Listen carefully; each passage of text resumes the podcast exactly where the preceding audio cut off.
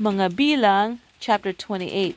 Sinabi ni Yahweh kay Moses, Sabihin mo sa mga Israelita na sila'y mag-alay sa akin ng mga handog na pagkaing butil, handog na susunugin, at mababangong handog sa takdang panahon.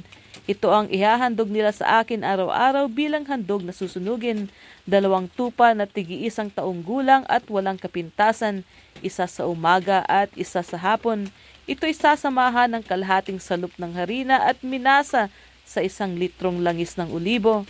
Ito ang pang-araw-araw ninyong handog na susunugin tulad ng sinabi ko sa inyo sa bundok ng Sinai.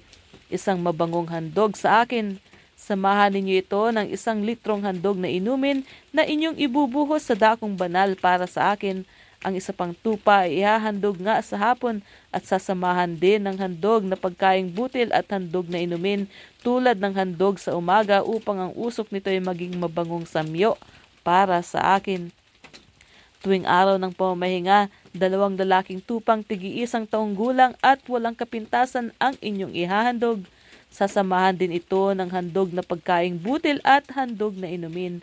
Ang handog na pagkaing butil ay isang salup na harina at minasa sa langis ng ulibo. Ito ay ihahandog ninyo tuwing araw ng pamamahinga bukod sa pang-araw-araw ninyong handog. Tuwing unang araw ng buwan, ito naman ang ihahandog ninyo, dalawang batang toro, isang lalaking tupa at pitong batang tupa na walang kapintasan. Ang handog na pagkaing butil ay isang kalahating salop ng harinang minasa sa langis para sa bawat toro, isang salop para sa isang tupa, at kalahating salop naman sa bawat batang tupa. Ito ay handog na susunugin, isang mabangong samyo para sa akin ang inuming handog naman ay dalawang litro para sa bawat toro, 1 and 1 third litro sa bawat lalaking tupa, at isang litro naman sa bawat batang tupa. Ito ang buwanan ninyong handog. Bukod sa pang-araw-araw na handog na susunugin at handog na pagkain, maghahandog pa rin kayo ng isang kambing na lalaki para sa kasalanan. Ang ikalabing apat na araw ng unang buwan ay pista ng Pasko ni Yahweh. Ang ikalabing limang araw ang simula ng pista at pitong araw kayong kakain ng tinapay na walang pampaalsa. Sa unang araw magdaraos kayo ng banal na pagpupulong. Huwag kayo magtatrabaho sa araw na iyon. Sa halip magdala kayo ng handog na susunugin. Ito ang ihahandog ninyo. Dalawang batang toro, isang lalaking tupa at pitong tupang tigi-isang taong gulang at walang kapintasan. Ito'y sasamahan ninyo ng handog na pagkaing butil isa't kalahating salup ng harina na minasa sa langis para sa bawat toro, isang salup na isang salup sa bawat lalaking tupa at kalahating salup sa bawat batang tupa.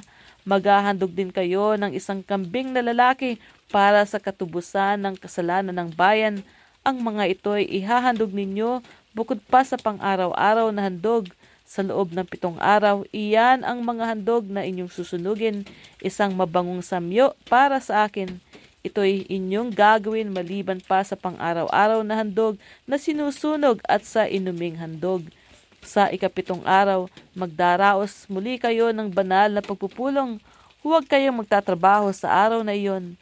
Sa unang araw ng pista ng pag-aani, magdaraos din kayo ng banal na pagpupulong at doon ninyo ihahandog ang unang ani ng inyong mga bukid. Huwag din kayo magtatrabaho sa araw na iyon. Sa halip, mag-alay kayo ng handog na susunugin, handog na mabangong samyo kay Yahweh.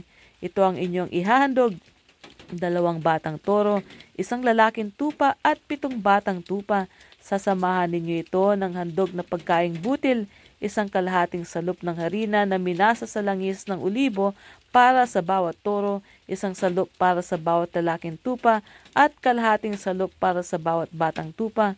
Maghahandog din kayo ng isang kambing na lalaki para sa katubusan ng kasalanan ng bayan.